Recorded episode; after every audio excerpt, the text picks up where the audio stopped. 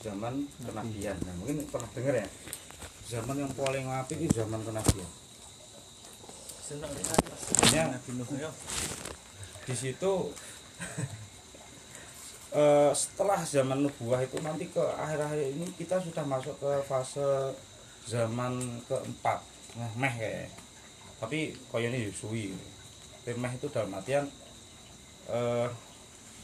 di akhir-akhir kayak gini banyak sekali penyimpangan-penyimpangan yang tidak seperti tidak sengaja. Nek kepercayaan itu kan menurut saya juga tergantung dari pengetahuan kita. Ya enggak? Nek pengetahuan kita luas, ya, dengan pengetahuan yang tidak luas, itu pun cara mempercayainya berbeda. Ya enggak? Misalnya Imam Sahu, misalnya Mas Roni punya keris.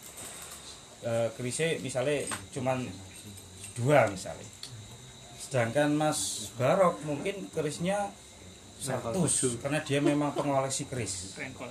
Kira-kira pengetahuan tentang seluk beluk keris Mas Roni dengan Mas Barok luas mana?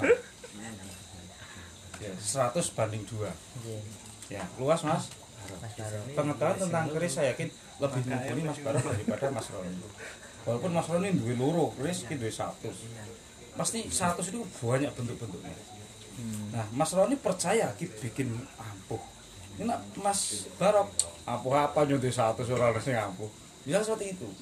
Nah, ini cara berpikir pengetahuannya begitu, Mas.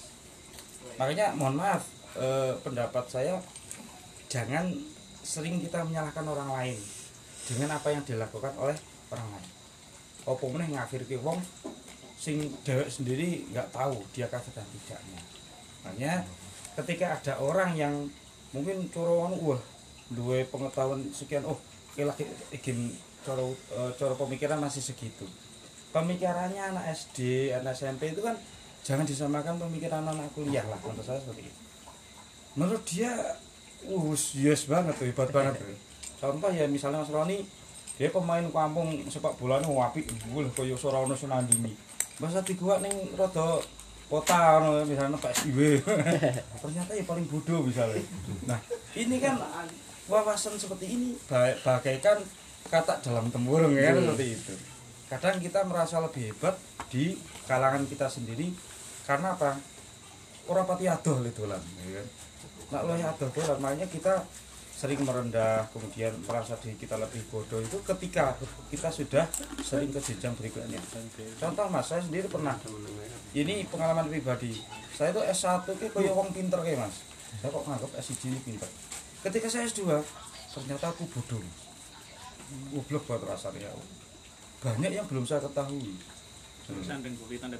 karena saya sering banyak dosen ini beda Mas. Dosen S1 kan lokal Mas, gimana udah ya? Ini dosen S2 itu kan pernah kemana-mana loh. S1 ini yang di S2, S3 ini yang Harvard misalnya. Yang di yang disampaikan kan lebih pewawasan luas sekali. Jadi kita bodoh buat rasanya.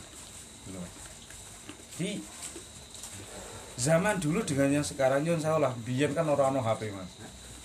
Wong biyen ki nek ana swara tanpa rupa kuwi wes rasane ki seperti ini kan seperti ini. Nah, sekarang banyak swara tanpa rupa. Ditelepon guyu-guyu dhewe. Ya seperti itu. Nah, ini zamannya juga zaman. Makanya pernah dulu kan ketika Isra Mi'raj gitu kan. Zaman Rasulullah sapa sing percaya mek Rasulullah pada waktu itu. Jan nganti sahabat dhewek padha ora percaya. Iki enggak percayanya gini, ragu itu loh. secara nalar kurang mungkin loh. Tapi kan asli nih Rasulullah selama ini itu nggak pernah berbohong. Ini yang menjadikan seharusnya kan dipercaya kan seharusnya, tapi kenapa tidak dipercaya pada waktu itu? Zaman kuwi urung tinemu nalar, nak saiki lho wis. Jadi nyuwun saya jeneng penelitian itu kan pada waktu itu mungkin secara pembuatan misalnya kayak sing SC lah, skripsi penelitian lemben tahun setiap tahun pasti banyak orang yang meneliti toh. Jadi penelitian ini lebarnya yang gitu cukup tumpuk dalam ya sekolah orang sing tinggal aja. Tapi seolah meyakinkan banget ada ujian koyo paling bener dhewe rasane. Tapi ini tadi dipakai sebenarnya.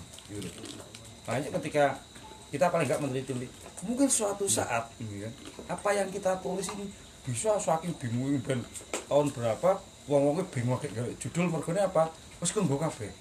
Nah akhirnya nyontoh si judul biar bisa diteliti lagi. Bisa seperti itu. Jadi pengetahuan itu semakin lama ya coro apa jenenge semakin lama dalam forum ini pun misalkan mungkin ya dulu ketika pengajian tafsir itu awal-awal ya baru pati pengalaman banget mungkin awal-awal ngaji. Tapi ketika sudah sampai sekian ayat kan harus mau coba akeh tenan Mas. Nah, pengetahuan wawasannya pun sudah berbeda. Jadi sekali lagi intinya menurut saya misalnya kayak orang percaya sama Kristus silahkan, jangan langsung musyrik. Langsung apa jenenge? Gue mesti suka berhala. Jangan. Menurut saya mungkin dia misalkan di berhala pun meyakini bahwasanya saya kenapa disebut zaman jahiliyah lah kasarnya. Ini ya melebar. Zaman jahiliyah karena dia logikanya gini, gawe patung dewi, disembah dewi, gitu kan? Orang yes banget loh Mas. Secara anu.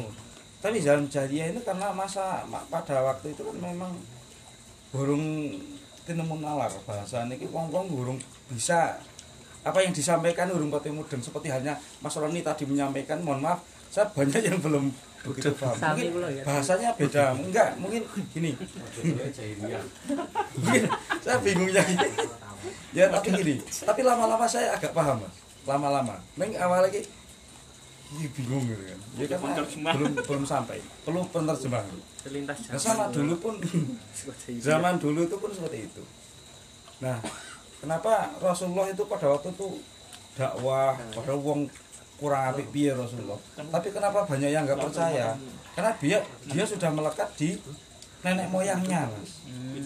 Nyung luwih percaya karo nenek moyangnya timbang karo Nabi Muhammad. Mergo napa wis melekat mendadak iki. Kayak Mas Wisnu itu kan NU banget. Soalnya wis NU ya kan.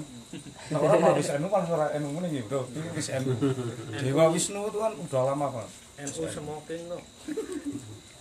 Nah, ini kan masa atau perubahan-perubahan ini akan menjadikan wawasan tambah. Seperti halnya ngaji. Ngaji ini kan menambah wawasan, Mas. Ya tadinya jadi orang belas orang mudeng, semut mangka atau susu-susu kan sering mendengar kan yuk tambah ilmu walaupun urung mudeng juga tapi kan paling enggak terus lumayan lah 15 orang makanya saya lebih seneng apa ya bahasa koyo guru lah pastinya mending cah ora pati pinter tapi mangkat terus dibaca pinter jan rata mangkat gitu. Makanya apa dengan dia tidak apa namanya dengan dia berangkat otomatis menambah karena apa? Karena wawasan seseorang itu menerima dan menyampaikan pun berbeda-beda. Ono kalian wong iki cerdas, dijelaske sepisan langsung mudeng. Ono kalian wis bola-bali tetep orang mudeng. Misalnya seperti itu. Jadi intinya jangan gampang menyalahkan orang lain, jangan menyalahkan itu karena wawasannya berbeda. Dan semakin beda wawasan, beda pula apa namanya penerimaannya. Oke, aku nggih, kurang lebihnya nanti bisa disambung. Iya. Matur suwun sangat Gus Imron. Jadi itu kurang lebihnya sudah memberikan gambaran jawaban dari pertanyaannya Mas Ardi sama Mas Wisnu. Jadi ketika mengutip sedikit terkait dengan kebenaran, kalau saya mengutip dari Mas Abrang itu gini, tidak ada yang benar. Jadi tidak ada yang benar. Kebenaran itu akan selalu misalkan ini suatu hal kita anggap benar di hari ini itu tidak berlaku di hari-hari yang selanjutnya itu yang dimaksud tidak ada yang benar karena kebenaran kan hanya milik Tuhan. Nah mungkin jika diperjelas lagi sederhananya ketika kita melihat Mas Adi ketika kita melihat pencopet lah ketika kita melihat pencopet kan mungkin sudut pandang kita dan sudut pandang orang yang dicopet kan jelek seperti Anda buruk kan. Nah padahal di sisi lain dia memiliki kebenaran yang dimiliki oleh dicopet, entah itu dia bermanfaat, entah itu dia karena terpaksa dan sebagainya. Yang jelas dua sudut pandang itu bisa tercipta benar dan salah. Nah, ketika dikaitkan dengan pertanyaan yang Mas Isnu, yang mana memang ketika yaitu ketika kita bertambah waktu, bertambah umur, kebenaran akan selalu berproses dalam pengalaman pola pikir kita masing-masing. Mungkin seperti itu sudah terjawab Mas Isnu dan Mas Ardi. Kemudian melanjutkan pertanyaannya Pak Iban. Ini terkait dengan Pak Iban, Mas Nafi mungkin yang bisa pertanyaannya. Jadi tadi itu jangan jawab banyak masih pertanyaan Mas Iban. Saya tertarik dengan nyopet tadi. Apapun alasannya, nyopet itu salah. Bisa dianggap benar. Aristotelis fakta ini. Kalau alasan, misalnya alasan kepepet, lah mungkin nyopet kepepet, nyopet mesin ya. Ini kepepet, dia nyopet ya orang mungkin kenal kepepet. Mesti ada peluang kan? Itu guyonnya, Indonesia kan? Jadi, guyon. Jadi menanggapi beberapa pertanyaan itu. Disampaikan saya pernah ngutip Mas Abra, saya ngutip Gus Bahar itu. Jadi sing marake penafsiran salah atau benar ini kan ahli tafsir, baik itu hadis maupun Al-Qur'an. Termasuk yang disampaikan Mas Iban, bab ilmiah ini kan ada satu contoh bab ilmiah. Penciptaan manusia ini ada yang mengartikan bahwa manusia ini tercipta dari segumpal bara. Ini penafsiran. Alakoh itu kan penafsiran. Sing nafsirke itu segumpal bara yang menung soal tafsir itu. Nek Gusti Allah ngendikane ya ngalakoh ya Allah. Sing nafsirke itu segumpal bara, ono kemudian jigo dan sebagainya. Ini manusia ditafsir. Makanya saya ingin dari pertanyaan Ustaz ini saya ingin menyampaikan bahwa kebenaran mutlak itu ada. Kebenaran mutlak itu wallahu alam itu setelah ditafsirkan menjadi kebenaran karena Al-Qur'an itu semua kebenaran disampaikan. Yang kita sebut sebagai real itu, sebagai jalan itu adalah yang ada di Al-Qur'an. Nah, penafsiran Al-Qur'an ini yang berbeda satu sama lain. Tapi mayoritas penafsiran pasti benar. Tapi kebenaran mutlak memang Gusti Allah. Makanya di setiap kajian tafsir maupun di ngaji, Ustadz pasti akan di akhir penghujung acara dia akan menyampaikan wallahu alam bisawab. Allah atau wallahu alam bimulafi. Karena tidak yakin dengan yang disampaikan itu pasti benar. Jadi kalau jenengan diskusi, jenengan menjadi mubalik misalnya kemudian tanpa wallahu alam itu salah.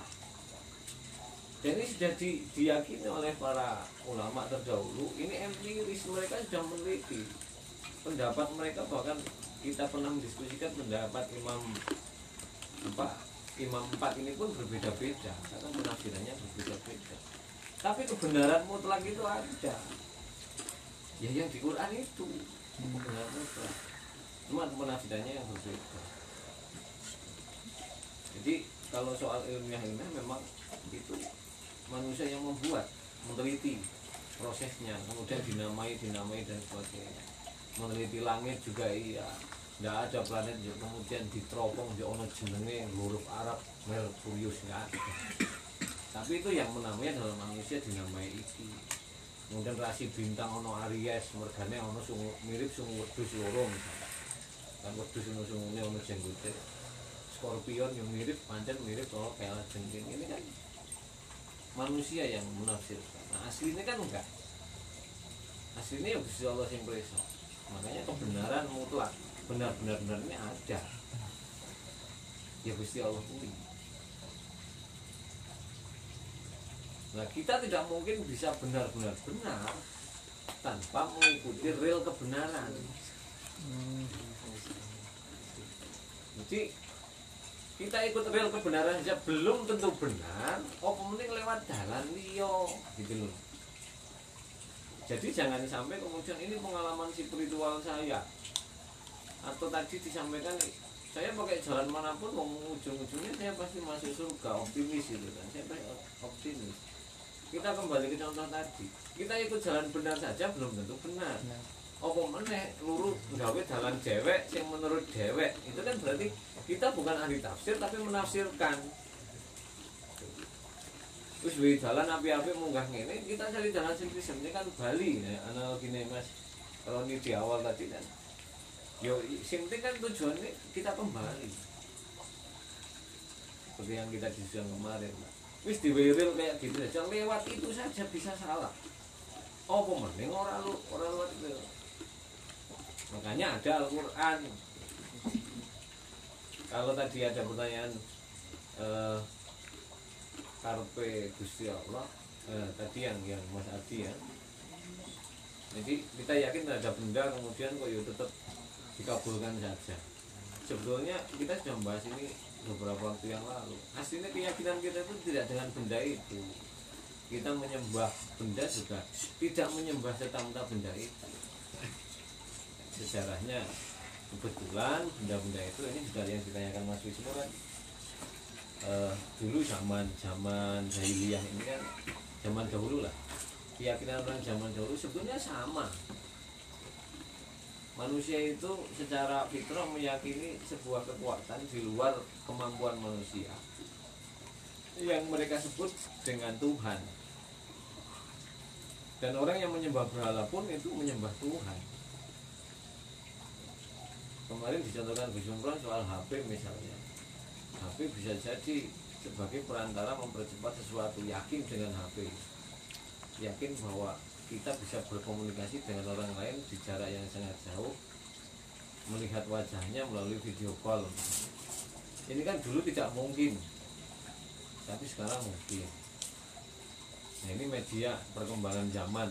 Mungkin yang ditanyakan Mas Wisnu tadi kan, pengetahuan masyarakat dulu dengan sekarang sama sebetulnya. Keyakinan masyarakat dulu dengan sekarang itu sama terhadap Tuhan.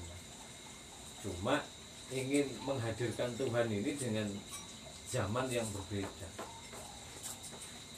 Kita mungkin dulu menghadirkan Tuhan dengan nyembah patung, orang Jawa dulu dengan keris. Kita sudah ada yang menyampaikan kemarin keris itu sebagai motivasi misalnya. Ada juga, tapi ada juga yang ke pohon kemudian dia meminta-minta dengan Tuhan. Ya ada juga. Tapi kuncinya apa? Simbolnya tadi bahwa setiap zaman ini sebetulnya sama saja, orang ini menghadirkan Tuhan itu sama saja. Butuh media, butuh mengucap. Makanya orang sebelum Al-Quran ini, sebelum zaman nubuah yang sampai nubuah itu, dia mencari sendiri, untuk menghadirkan Tuhan. Saya kira itu semua. Banyak. Mas Iban saya kira perlu lagi mencari nyata. Bagus itu, bagus. Bagus ya? Bagus. Terima kasih Mas Nabi. Lanjut. Jelas ini berarti. Iya sudah jelas ini. Kita lanjutkan ke ayat yang 35. Saya bacakan dalam bahasa Indonesia. Katakanlah, apakah di antara sekutu-sekutu kamu yang ada yang membimbing kepada kebenaran? Saya ulangi, apakah di antara sekutu-sekutumu ada yang membimbingmu kepada kebenaran? Yang selanjutnya, katakanlah Allah membimbing menuju kebenaran, maka apakah yang membimbing kepada kebenaran lebih berbaik diikuti, ataukah yang tidak dapat membimbing kecuali dibimbing? Mengapa kamu berbuat demikian? Bagaimanakah kamu mengambil keputusan? Ini luar biasa ini. Wah, ini nek ijazah miliki tetap cerdas, wis rasa sekolah filsuf-filsufan loh ini. Wah, ini kalimat ini. Bismillahirrahmanirrahim. Katakanlah Mas Hasan silakan. Katakanlah, apakah di antara sekutu-sekutumu ada yang membimbing kepada kebenaran? Katakanlah, Allah membimbing menuju kebenaran. Maka apakah yang membimbing kepada kebenaran lebih berbaik diikuti, ataukah yang tidak dapat membimbing kecuali dibimbing? Mengapa kamu berbuat demikian? Bagaimana apakah kamu mengambil keputusan? Silakan di anu bila punya habis di masuk Mas Adi saja. Nggih. Sing rasa paham. Membimbing. Lanjut. Pas.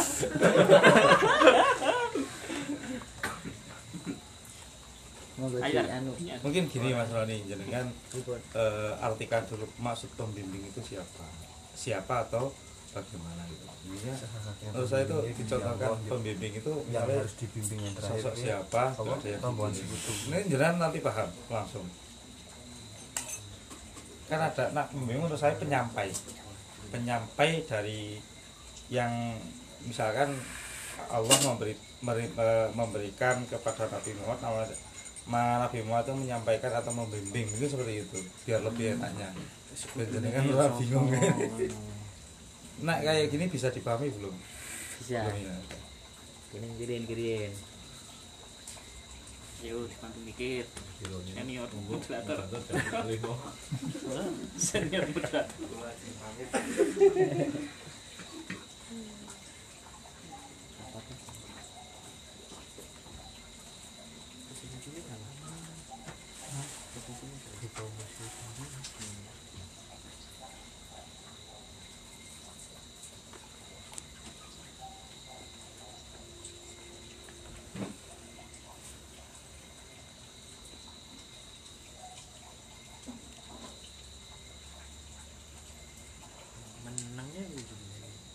Boleh kok dereng paham, boleh paham monggo dianu riyen. Es tu niki kok putus asa ngene iki. Mboten putus asa tapi nganu memang kapasitas otak sih. Dilongi seteran. Jaluk tethering Mas Rafi. Pas bote kok angel iki.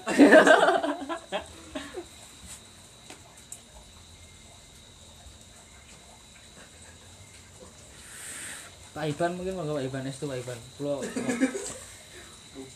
Saya membantu saja ya.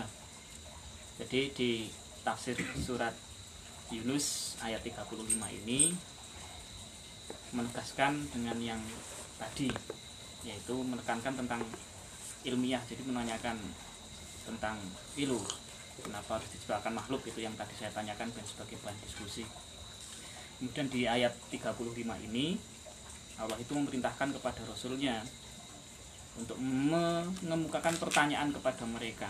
Mereka itu maksudnya wong sing ngayal itu, ngasih dijelaskan tentang penciptaan makhluk yang tadi awal itu 34. Kon menyampaikan pertanyaan begini. Sampean sing disembah atau sekutu Allah itu, apakah bisa memberikan petunjuk atau pembimbingan gitu loh. Kayak gitu. Apakah bisa membimbing gitu kan. Bengong kan sampean ngono kan? Karena selama ini yang membuat patung kan dia sendiri.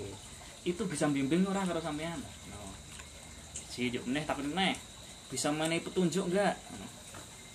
Bisa menceritakan tentang kejadian-kejadian sesuatu enggak? No. Ya enggak bisa sama sekali. Tidak pernah berfirman kan Lata dan Uzza itu yang disembahkan itu. Ora tau berfirman. Makanya tadi Mas Ardi menyampaikan boleh enggak nang misalnya percaya karo Lata dan Uzza itu njuk masuk surga anggapannya gitu. Tuh. Nek misalnya itu nggak bisa menjawab, ngopo disembah gitu loh maksudnya kayak gitu.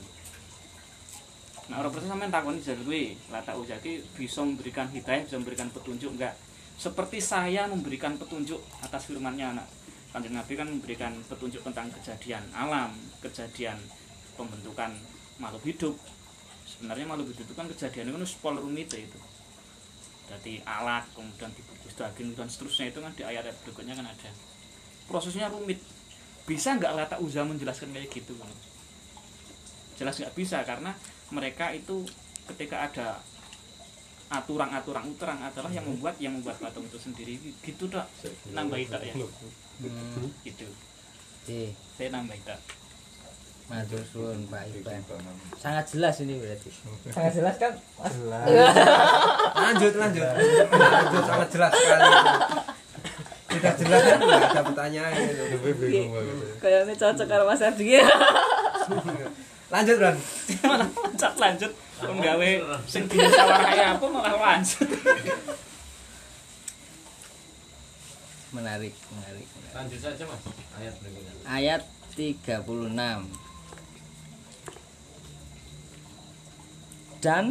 Dan kebanyakan mereka tidak mengikuti kecuali dugaan saja. Sesungguhnya dengan tidak sedikit pun berguna menyangkut kebenaran, sesungguhnya Allah Maha mengetahui apa yang mereka kerjakan. Dan kebanyakan mereka tidak mengikuti kecuali dengan dugaan saja. Dan kebanyakan mereka tidak mengikuti kecuali dugaan saja. Sesungguhnya dugaan tidak sedikit pun berguna menyangkut kebenaran. Sesungguhnya Allah Maha mengetahui apa yang mereka kerjakan. Ini berarti lanjutannya nih Mas Ardi. Sibuk ngeranggongnya. Ini lanjutan dari 35.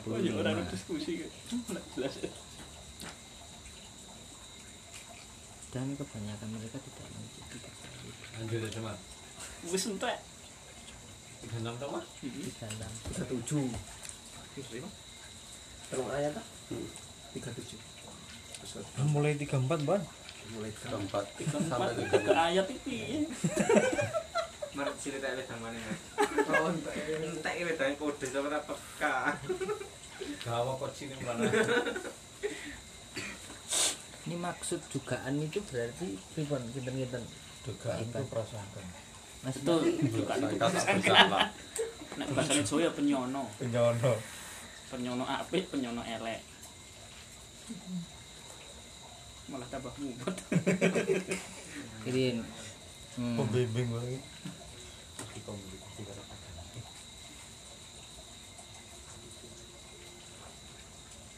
Ini kan lanjutan dari yang tadi, terus ini kan dan kebanyakan dari mereka tidak mengikuti kecuali dugaan saja. Dugaan itu maksudnya gini, mereka itu kan menyembah berhala yang namanya Lata dan Uzza. Nggih. Ya mereka itu menyangka dan menyono nah itu Tuhan. Adakah firman yang tersirat bahwa itu Tuhan? Enggak ada tuh. Maka itu hanya dugaan saja. Nah, sedangkan menyembah Allah itu jelas ada dalilnya. Nggih. Gitu. Dalilnya piye? Dalil Al-Qur'an. Dalil piye? Ya waca wit nang Fatihah tekan rampung. Ya wate Mas Roni nyetak Al-Qur'an. Sisan gawe. Fatihah tekan rampung kurungin terus. Langsung. Berarti itu Mas Pak Iban sudah memaparkan dari yang 35 sampai 36 loh. Iya. Itu seperti itu Mas Ardi. Terus ribut Mas Ardi. Oh ya sudah dijelaskan Mas. Oh, kurang mantap nih. Woi kurang mantap. Ya jangan salah nanti. Saya mau bertanya. Bertanya. Ribut Pak Nafi.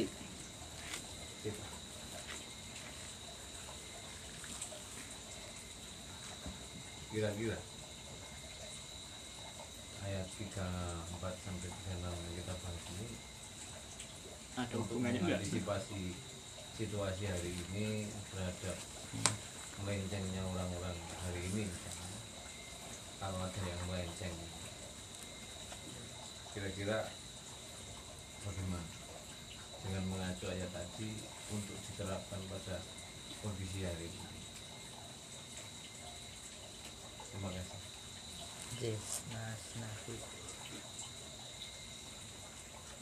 Jangan main itu. Kau omongin sama ini. Lalunya mulai dulu.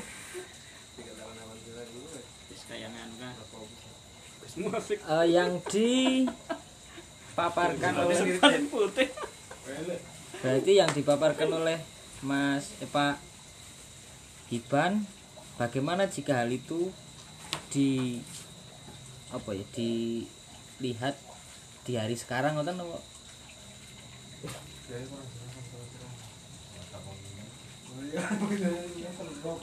Jadi ayat 34 sampai 36 ini kalau kita kaitkan dengan hari ini itu kan antisipasi, bukan antisipasi, selain ini kisah ya. Pertanyaan saya biasanya kisah juga apa, untuk hari ini itu apakah masih ada orang lagi? Itu pertanyaan saya. Bagaimana tindakan kita mengacu pada ayat itu? Mungkin kita sendiri mengalami gitu loh, atau bukan kita yang mengalami. Oke. Nyuwun sewu Gus Imron pripun niku? Untuk hari ini kula bertanya Mas tapi udah dijawab Mas Tawi sendiri. Pripun niku? Ini kan maksud itu dari ayat berapa tuh tadi? 34 dan 35 dan 36. Subtitel. Menguasai 3 bahasa jika diterapkan. Ringan. Bener orang yang gua tak tabok. Bener cuma karena cowok. Nganu nek serapa nanggon video nanggon ngone dewek ngono lah. Sing wong iki sih namanya ngene. Lah ora nganu. Ora tambah salah ya. Yo ono terus bagus aman nang ngene iki. Hilang harus kita. Sorry. Maaf. Saya mundur. Saya mundur. Oke, masih nyambung sih kan? Nyambung. Bagaimana jika dihadapkan dengan keadaan hari ini kan? Mengacu dengan ayat ini. Nah, berarti yang bisa memberikan gambaran Pak Iban. Lah mau sing nerangake iki ayat 35. Iki tadi udah diterangkan nggih, sing nyimpulke kan jenengan. Oh, niku kan pertanyaan wau. Kula nglemparke wong kula mboten jawabane. Ngoten. Bila mana kesimpulan dari yang jenengan terangke apa yang dipaparkan beberapa orang dan sebagainya ayat itu kan Mas Nafi mungkin dari situ solusinya gimana menjelaskan ya jawab dulu yuk di share ke yang lain. Gini aja Mas, hari ini masih ada nggak orang-orang kayak gitu? Kalau ada ayat yang kita pelajari ini maksudnya fungsinya nanti bisa kita gunakan untuk meluruskan atau menanggapi situasi-situasi makanya yang ditanya tidak harus tiga orang ini karena orang-orang sudah mengatur dosa gitu. Yang ditanya yang lain gitu loh. Kalau sing nganggo susuk, sing nganggo opo gitu. Susukihan dan sebagainya menyembah sesuatu gitu. Mungkin karena saya nggak pakai makanya saya nggak punya pengalaman spiritual gitu. Itu dengan cara dibimbing. Selesai. Wis dijawab sebelah dengan cara dibimbing. Ngeleng keplok. Tapi saya kan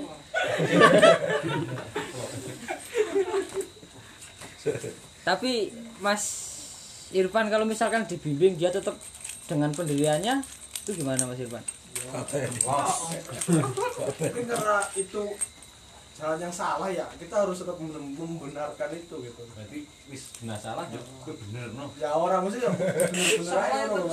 Ya kan bener salahane ngono. Ayo tambahi moderator iki. Tanggapi. Saya mau menanggapi Mas Rani. Monggo. Begini ya. Kan artinya itu yang ayat ke-36 dan kebanyakan mereka tidak mengikuti kecuali prasangka saja. Sesungguhnya prasangka itu tidak sedikit pun berguna untuk mencapai kebenaran. Sesungguhnya Allah Maha mengetahui apa yang mereka kerjakan. Jadi gini, kalau saya serempetin dari sini menanggapi dari Mas Nafi, sebenarnya apa untuk kita mengikuti prasangka-prasangka, praduga-praduga itu salah. Jadi menduga-duga itu benar-benar salah. Yang paling baik itu adalah ilmu. Soalnya apa? Kedudukan apa praduga atau prasangka dengan ilmu itu pasti di bawahnya ilmu praduga itu. Jadi kalau mau kita melakukan kebenaran itu relnya itu ya juga harus dengan iktikad yang baik, proses yang baik, bukan kok apa putus cinta ono carane move on ono maring dukun ya salah kan yo. Maring masjid kan dur ketemu kiai dan sebagainya mungkin kayak gitu Mas Nabi. Jadi kan paling tidak step-stepnya itu untuk apa praduga itu kedudukannya jauh di bawah ilmu. Jadi yang paling baik itu nek wis menduga-duga lebih baik bertanya kepada yang berilmu. Nek kita autodidak dari teman saya Mas Hasan itu bisa disasarin sama hal gaib yang Mas Hasan.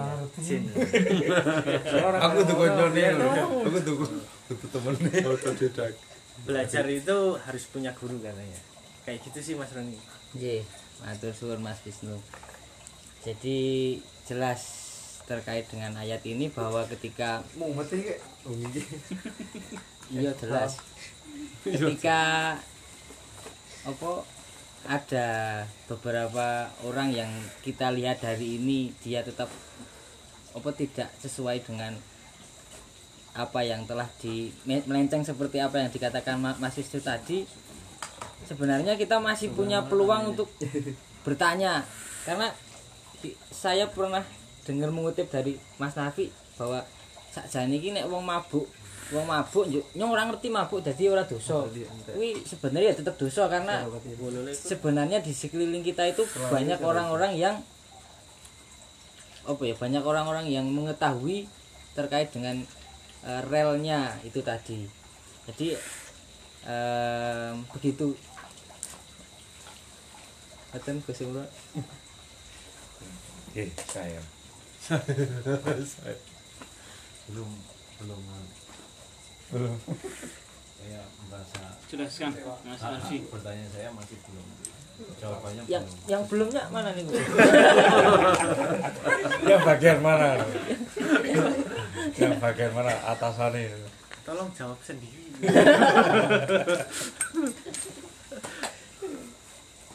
Kalau orang-orang yang kayak gitu hari ini itu contohnya kayak apa gitu yang ditemui hari ini sing ngomong dhewe angel gitu. Karena di ayat yang lalu gitu kan mereka itu percaya. Ini saya mohon jawaban dari moderator langsung. Nggak usah narasumber yang lain. Loh, yo nggak bisa nuntut yang mungkin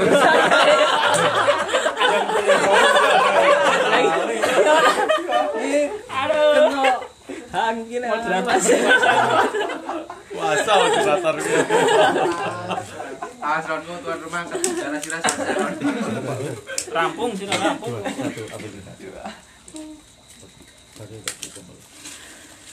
Ini loh Mas Ron belum jenengan malah menyerang penanya.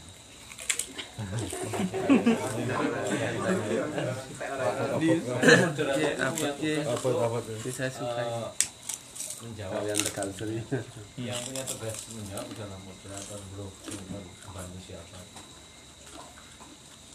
Hari ini orang-orang kayak gitu masih ada enggak? Disiplin awal. Kalau ada datanya mana, contohnya mana? Karena saya lihat hari ini tidak ada nyembah berhala, tapi mungkin ada yang seperti itu gitu. Konteksnya masih kalau nyembah patung dan sebagainya itu agama lain ada gitu. Sepanjang pengalaman jenengan gitu kan karena sudah mengalami banyak lintas agama. Kalau lintas alam lintas agama sudah berjumpa dengan orang-orang yang macam-macam gitu. Bisa enggak artinya ayat ini bisa memberikan solusi terhadap orang-orang itu kalau ada orang-orang yang itu hari ini ada Pak. Nah kan jelas ada ya, silakan disampaikan Mas. Jadi jelas ini berarti gambarannya terkait dengan pertanyaannya Mas Pak Nafi. Jadi ada saya akan apakah orang-orang yang seperti ini masih ada? Kalau di gambaran saya mungkin teman-teman yang menganut ateisme gitu, teman-teman yang ateis mungkin konteksnya menurut gambaran saya hampir sama mungkin karena orang-orang ateis kan dia tidak percaya akan Tuhan tapi mengakui. Nah mungkin ini bisa menjadikan solusi gitu untuk orang-orang yang karena tadi yang ayat 36 membimbing itu tadi kaitannya bahwa ketika lu nek cewek ora percaya apa-apa njuk apa sing dipercaya kan gitu bahasanya kok gambarannya. Ya mungkin seperti itu. Tatapan jalan ada. Di ayat Al-Qur'an ada berarti ada Pak. Kalau saya bilang enggak ada nanti saya keluar dari dari anak kepala.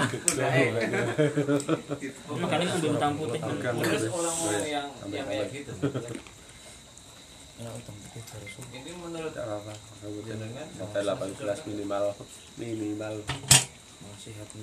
Iya, 18. Kalau secara agama, secara Al-Qur'an mungkin tidak gitu. Tapi kita enggak punya daya ketika dia yakin bahwa itu ada gitu. Sudut pandang kita kan mungkin wah iki ora cocok ning Al-Qur'an kuwi jelas. Oh, masih jelas ora jelas salah iki.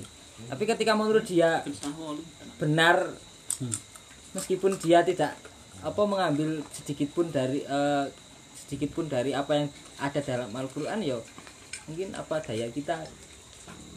Ya mungkin itu hanya sebagai eksplorasi pola pikir mungkin Mas. Untuk mengetahui oh iya gitu kok.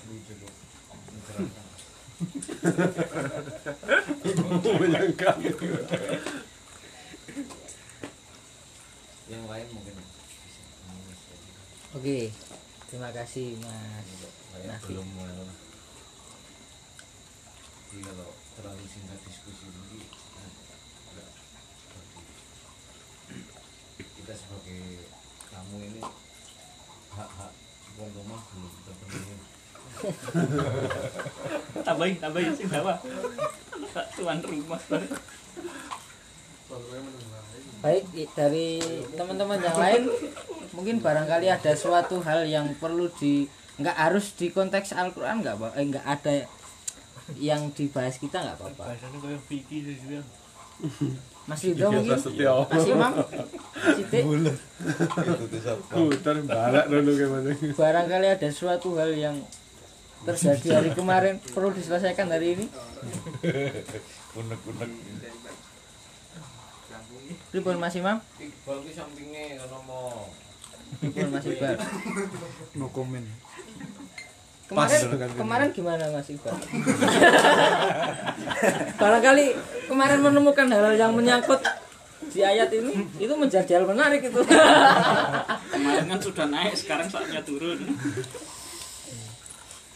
Luar biasa. Apa?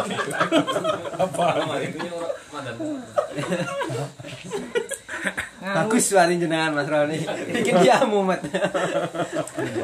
Biasanya kan anu menguasai forum. Ya mumet. Iya. Besok paling. Bisa tak undang di event-event yang.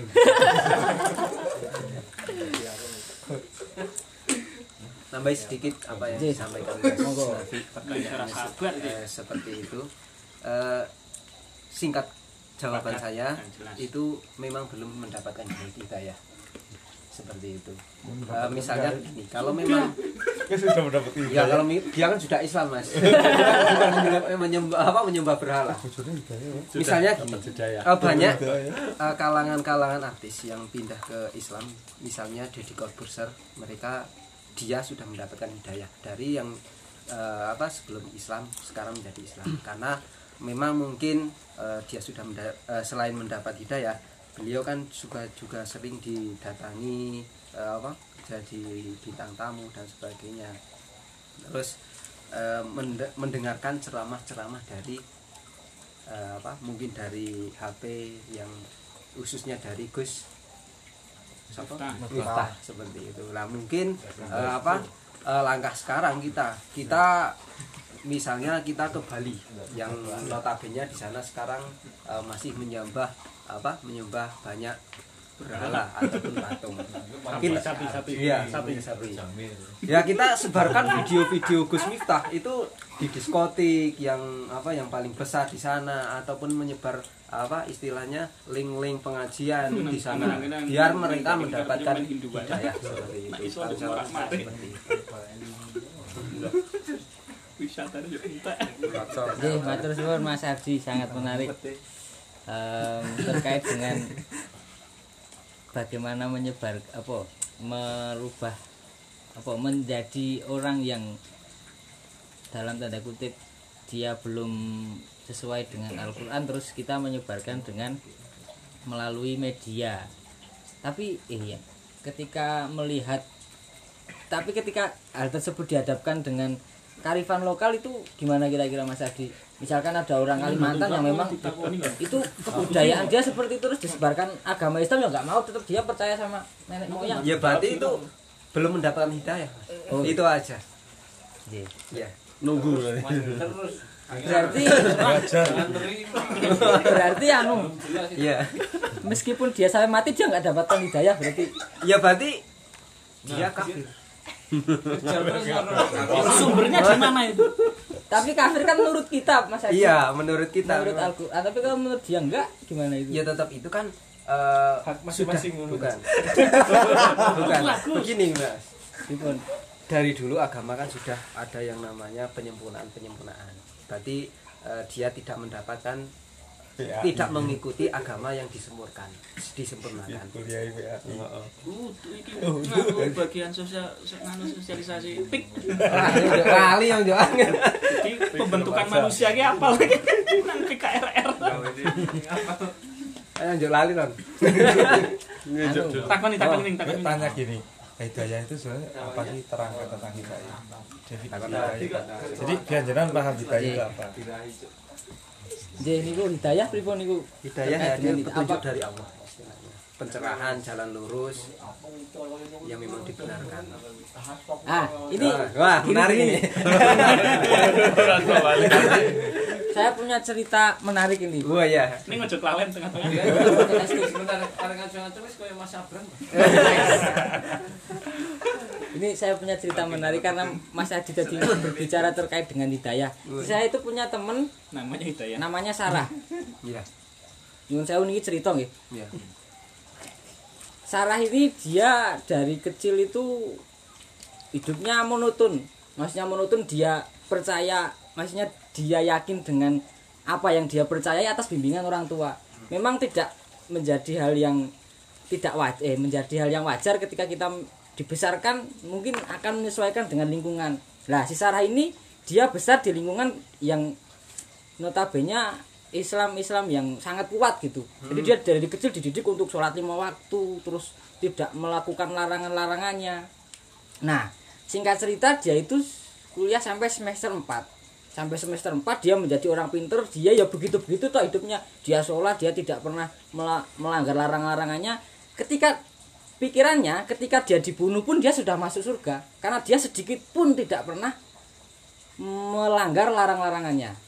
Setelah itu mungkin dengan keresahan dengan hal apa, namun yang menjadi menarik dia berani ngomong bahwa dia menemukan hidayah. Dia menemukan hidayah, dia merubah segala hidupnya, Mas Adi. Ini kisah nyata ini. Jadi si Sarah ini setelah dia libur akhirnya dia mencopot hijabnya, terus mulai dengan pergi ke Bali, dia bikin tato, dia minum minuman keras, es batu. Karena gini, setelah saya berbicara dengan dia ngomong bahwa saya itu kurang yakin ketika saya ngomong bahwa mabuk itu nggak baik, sedangkan saya belum pernah merasakan mabuk gitu.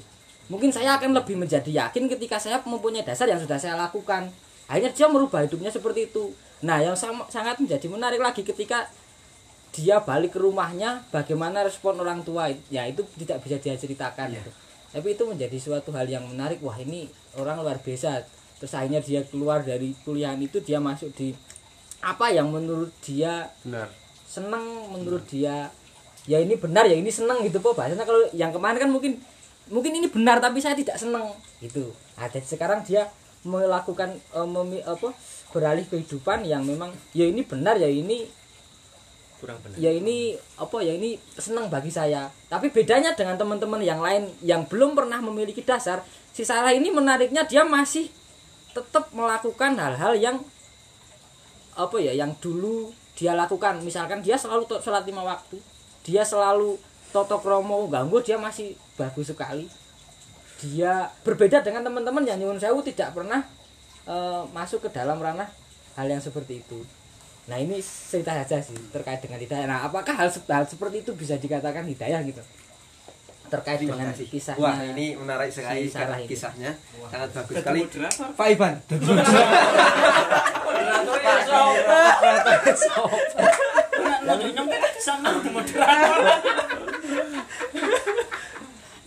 Jiwane metu. Jiwa moderator. Moderator metu. Tahu di moderator. Karena saya tidak bisa menjawab pertanyaan yang disampaikan Mas Roni tersebut, karena memang saya tidak tahu pola pikirnya dia. Saya juga tidak bisa menebak-nebak seperti itu. Ya bila mana ya, kurang sedikit saja. Banyak memang orang yang mendapatkan hidayah itu ke jalan yang bagus. Contohnya banyak artis yang keluar dari Islam.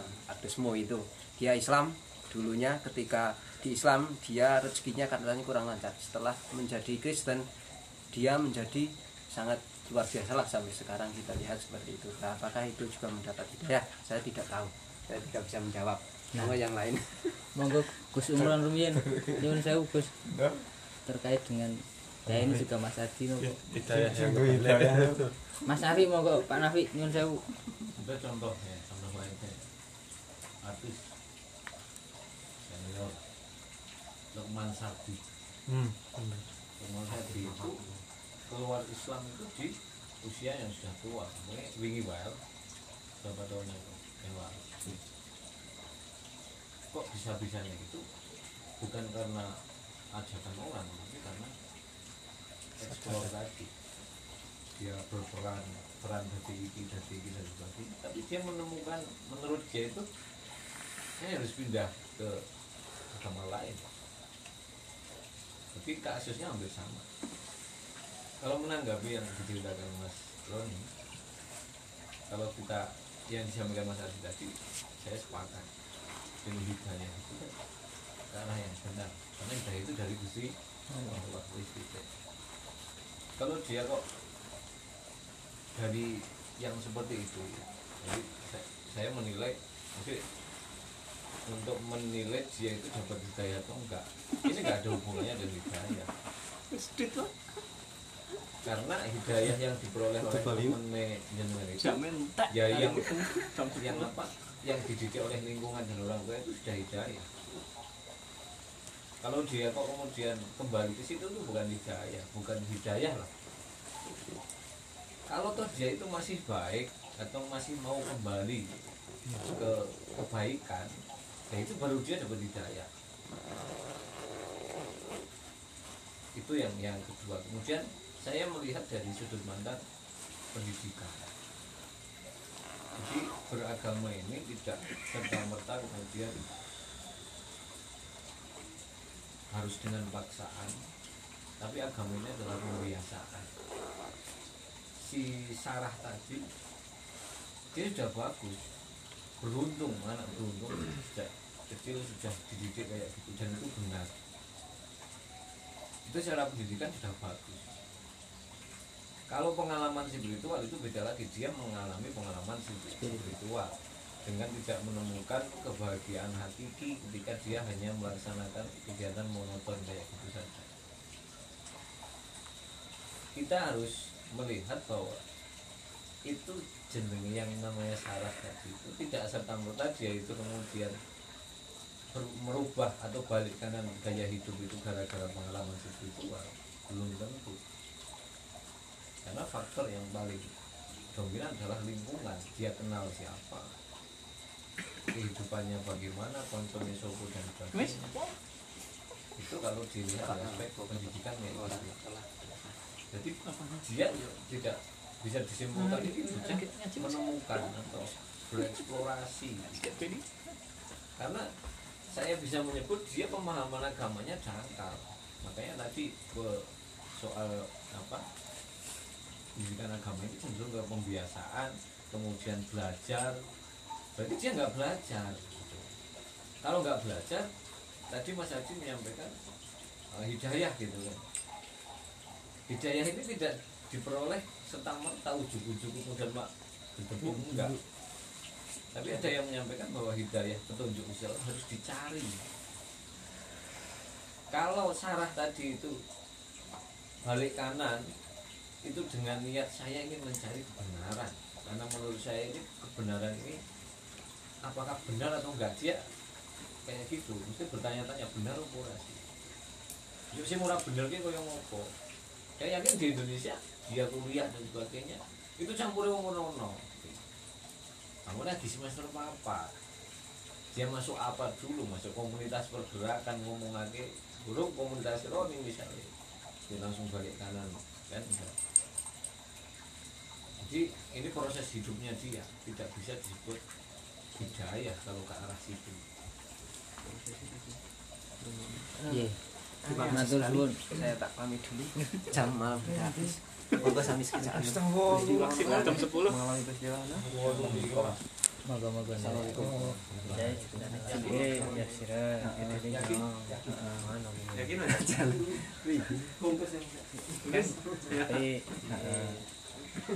J, terima kasih Mas Nafi. Jadi jelas peran saya nanti kan berarti.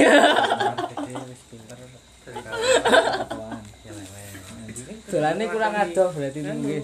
Nek dolane adoh tak kinten nggih. Bisa memahami. Dadi ngesuk tak cek dolan berarti kan. Saya kasih kamu hidayah.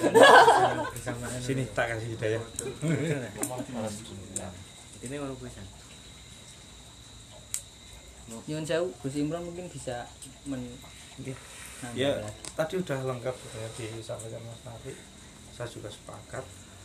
Cuma nambah sedikit tentang taklid menurut saya. Ya kebetulan saya sendiri lingkungannya juga lumayan lah. Ibarat saya juga bersyukur di lingkungan pesantren. Walaupun yo lebaran ketika keluar yo ternyata lebih apa yo. Saya pada waktu itu juga bingung. Saya pernah sampaikan ke Mas Nafi, saya ikut jamaah tafsir ini kan. Saya juga ada tahu mondok itu. Ibarat kecil orang mungkin ngaji tok. Sempat saya juga berontak dulu. Ora dolan ngono kuwi. Bener cah peranggen itu kan tetangga saya. Nek dolan bebas banget to, Mas. Mau anjing bali ora tau digoli, ora salat ya ora seneni gitu. Nek saya arep dolan iki dadak dikon salat sik, kon ngaji sik aku entuk dolan.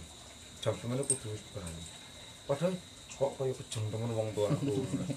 Masuk konco-konco itu koyo ngono aku ora gitu. Soalnya seperti itu. Dan di lingkungan saya itu ya kebetulan orang-orang mau ngaji dan ngaji, sehingga ya pada waktu itu iman saya masih taklid gitu. Taklid itu melu-melu dok. Jadi ketika saya lihat dari novel ceritanya jenengan itu Mbak Sarah itu dia hanya mengikuti apa yang diperintahkan dan kebiasaan dari masyarakat sekitar. Oh mingkoyo nukok. Nah dia mohon maaf tidak menurut saya malah justru belum mendapatkan hidayah. Maksudnya gini, jangan amati orang-orang yang non Islam menjadi Islam, kuat orang iman, kuat banget iman. Bahkan dia mungkin masuk Islam itu karena mempelajari sesuatu, yaitu Al-Quran, ya kan? Sering saya mendapatkan orang-orang yang apa ya namanya mu'alaf, beda dengan mu'alaf. Kalau kita itu mu'alaf, mereka yang non Islam ke Islam itu namanya mu'alaf.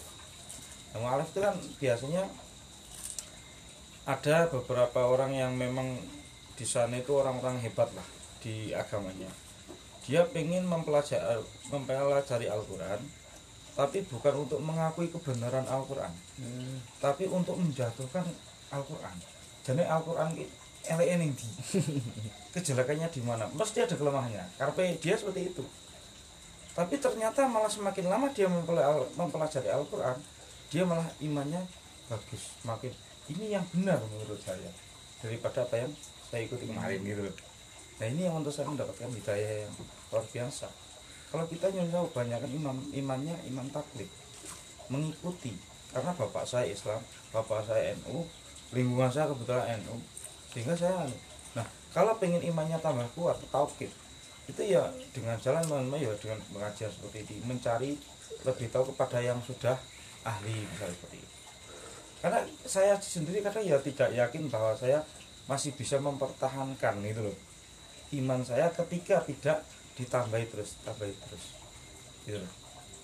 Makanya wawasan tadi kan menurut saya yang tadi. Hello. Selamat pagi. Kembali lagi bersama saya Ron Susilo dalam podcast Akar Bunga Nusantara. Keresahan adalah semangat. Baik, lama sekali ini kita enggak bercerita, bercengkrama bersama. Ya, mungkin menjadi suatu daya yang kurang menarik bila dalam suatu pembicaraan kita menyelesaikan suatu masalah, kita hanya berbicara sendiri gitu. Karena mungkin hanya satu pola, yang dalam satu pola ini terdiri dari beberapa pola. Nah, bila mana kita lebih dari satu orang, ada satu sisi wawancara yang mana kedua pola yang terdiri dari pola-pola itu akan menyambungkan menjadi suatu gambaran yang mungkin lebih gamblang dan lebih mudah dicerna. Nah, tapi jangan khawatir saudara-saudara sekalian, pada kesempatan pagi hari ini saya akan sedikit mencoba bagaimana dari saya pribadi bisa memperbanyak pola-pola itu sehingga cangkupan sudut pandangnya juga semakin banyak. Nah, beberapa waktu yang lalu itu sudah terlaksana pemilihan kepala daerah serentak. Nah, banyak asumsi-asumsi masyarakat yang memang ya jelas lah berkontradiksi antara asumsi si A dan si B dan lain sebagainya. Tentunya banyak problematika dalam sebuah pilkada. Itu memang sudah menjadi hal yang sudah tidak wajar yang kita temukan di negara kita ini. Nah, namun yang menjadi menarik di sini, saya mencoba bukan menjadi sudut pandang seorang aktivis, bukan menjadi sudut pandang seorang politikus. Karena memang jika kita meraba dengan seksama, gambaran yang akan muncul itu ketika ada satu sudut politikus itu akan bertolak belakang dengan aktivis.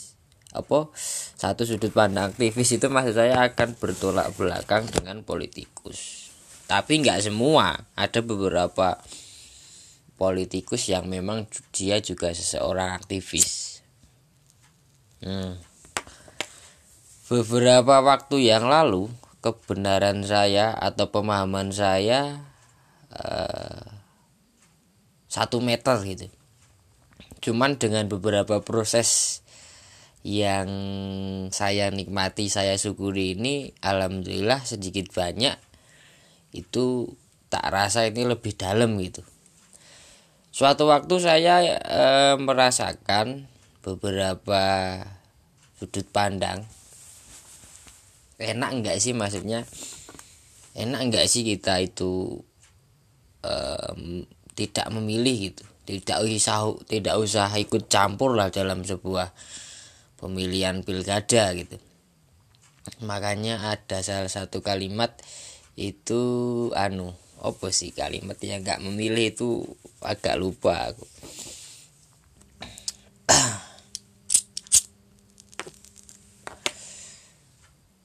Karena ini bentar saya tak sambil ngambil kopi biar sambil inget ya.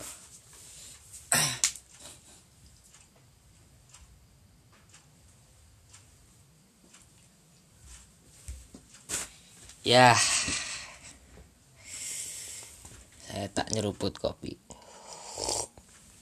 Gak apa-apa merasa bosan, karena memang merasa bosan itu adalah gramatika hidup yang memang ketika kita tidak dijumpai dalam hidup yo mungkin bakal menjadi orang yang spesial. Makanya semua orang mesti merasakan sebuah rasa bosan gitu, sehingga rasa bosan ini akan timbul suatu rasa keresahan. Nah, Ya, kembali lagi ke masuk ke dalam politik ya. Beberapa waktu yang lalu itu pemahaman saya 1 meter gitu. 1 meter tersebut ini saya memahami bagaimana kita memilih gitu. Kita sering melakukan sebuah diskusi yang akhirnya menemukan benang merahnya ketika kita melakukan memilih gitu, ya berarti kita yang memilih itu. Nah, namun faktanya ketika kita melihat politik di Indonesia hari ini itu ya kita dipilihin terus kita disuruh memilih lagi gitu. Jadi aku nggak seneng ayam, aku nggak seneng sapi gitu. Tapi adanya cuman ayam sama sapi gitu. Kita dipilihnya ayam sama sapi, padahal di situ nggak cuman hanya ayam dan sapi gitu. Itu di situ kita masih ada kambing, masih ada hewan-hewan yang lainnya gitu. Ya ini mencoba mensatukan frekuensi dulu gitu. Gambarannya seperti itu. Lah namun ketika melihat keadaan hari ini, kemarin itu mendengar kalimatnya Mas Nafi itu, beliau mengatakan saya ini sangat kecewa gitu. Saya ini sangat kecewa melihat politik, melihat pemilihan kepala daerah hari ini, khususnya di kabupaten kita gitu. Nggak bisa saya sebutkannya namanya, misalnya di kabupaten B. Nah, yang masuk ke dalam saya ketika Gus Nafi ini mengatakan dia sangat kecewa, ini berarti menurut saya itu adalah problematika yang besar gitu. Karena dia juga memberikan sebuah pukulan penguat yang mengatakan bahwa Indonesia ini dibangun oleh darah gitu. Apa sih kontribusi kita sebagai masyarakat selain ya meskipun kita memilihnya nggak jelas, ya kita setidaknya berkontribusi lah. Jangan golput gitu. Mas Nafi mengatakan saya sangat miris, bahkan saya sangat benci dengan orang-orang yang golput gitu. Sadarilah kawan-kawan bahwa Indonesia ini dibangun dari darah gitu. Apa sih kontribusi kita sebagai masyarakat Indonesia? Apakah kita hanya menuntut hak, nggak terlalu mikir kewajiban? Nah ini kalimat-kalimat ya seperti ini yang saya kira kurang dipahami oleh masyarakat gitu. Nah, gini wis, tak berikan jalan yang agak sederhananya gini. Rel itu ketika dia nggak berjalan pada jalannya itu memang dia tidak mulus gitu. Bahkan untuk mencapai tujuannya kemungkinannya sangat kecil gitu. Ketika rel itu berjalan dengan menggunakan, ketika kereta api itu berjalan dengan menggunakan rel, maka dia akan cepat dan berhasil menuju tujuannya. Nah, politik Indonesia yang terjadi hari ini, dia ini agak menjadi kontroversial karena pandangan saya itu sedikit memahami itu ada suatu titik yang memang membuat jalannya mulus itu kurang maksimal gitu. Berarti kan ada yang nggak beres gitu. Nah, salah satunya yang menjadi menarik di sini ketika para generasi muda bahkan masyarakat itu terlalu menuntut hak. Saya sadar gitu. Saya bukan salah satu orang yang mendapatkan banyak peran dari negara gitu. Mungkin ya saya gambarankan, bukan di sini karena saya bukan. Cuman menjadi tolak ukur saja gitu. Ketika si A ini mendapatkan seperti ini sedangkan saya tidak mendapatkan seperti ini, ya sudut pandang saya berarti saya lebih mampu gitu. Dan saya alhamdulillah dari kecil tidak pernah mendapatkan salah satu sedikit pun yang yang ada kaitannya dengan negara, meskipun bantuan apa enggak, alhamdulillah. Bahkan orang tua saya pun melarangnya gitu. Ya sebisa mungkin kita meskipun tidak mampu tapi merasa mampu kan boleh gitu. Lah itu mungkin jalan orang tua yang diberikan olesan kepada saya, sehingga yo berarti kalau saya enggak dibantu yo syukur-syukur saya bisa membantu. Kan gitulah. Terkait dengan kontribusi nih, mungkin Mas Raffi ini mengambil sudut pandang seperti itu, ketika kita terlalu sibuk ya udahlah gitu. Toh mau kalau kita berpikiran orang tua seperti ini, ya mungkin ini menjadi salah sudut pandang yang kurang menarik bagi anak muda. Namun ketika kita seperti Mbah Gus Dur itulah, aku sangat tertarik dengan Mbah Gus Dur itu karena kesederhanaannya itu bisa berpengaruh besar itu loh. Nah, seperti Mbah Gus Dur ini kan banyak sekali pembelajaran yang memang sejatinya perlu kita tanamkan sejak dini. Sebenarnya nggak sulit ketika kita melakukan ikut berpartisipasi, meskipun nanti ada salah satu hal yang tidak beres, misalkan ketika kita memberi amanah kepada si A dan si A ini tidak amanah, toh yang dosa si A bukan kita gitu. Kita kan hanya sebagai sebagai mewakili untuk mengajukan si A ini. Ya memang demikian gramatika politik. Mungkin saya bukan seorang politikus, saya bukan apa-apa, jadi sudut pandang saya ya hanya sebagai seseorang yang mengalami keresahan gitu. Nah, podcast Akar Bunga Nusantara kali ini dikemas dengan cara bagaimana ketika kita menemukan sebuah titik keresahan itu adalah sebuah kaca yang besar gitu. Cara Jawa niki kaca benggala ngono lho. Ya, kaca yang besar yang bisa melihat kembali sisi-sisi yang lebih menarik lagi dari diri kita sendiri khususnya. Nah, sebelum kita memiliki kaca, kita bercermin gitu. Sebelum kita keluar itu kan, kalau perempuan itu seperti itu, sebelum dia keluar itu dia mesti bercermin dulu gitu. Nah, salah satu alat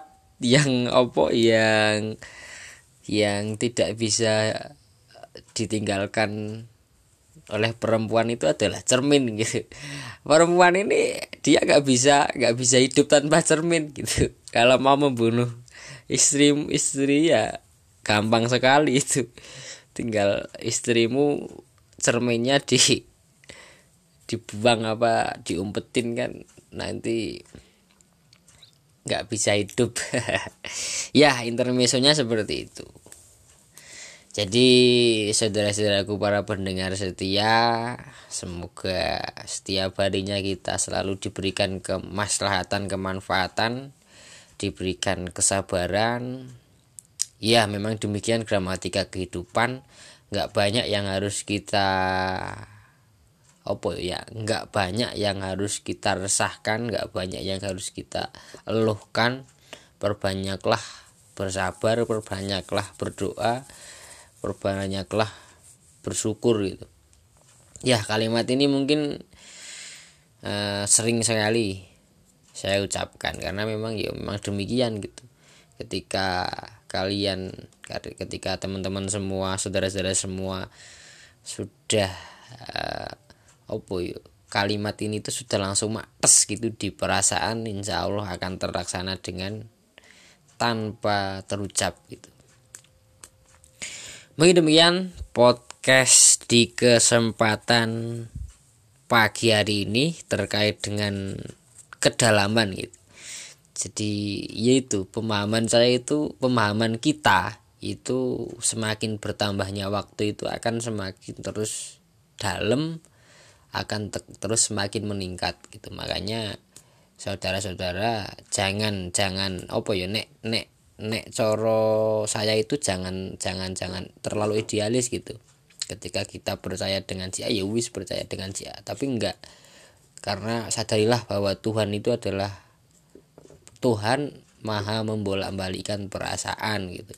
Makanya juga ada salah satu sudut pandang yang mengatakan yang berimbas ketika membolak-balikan ini kepada suatu hal yang mematikan, contohnya bunuh diri.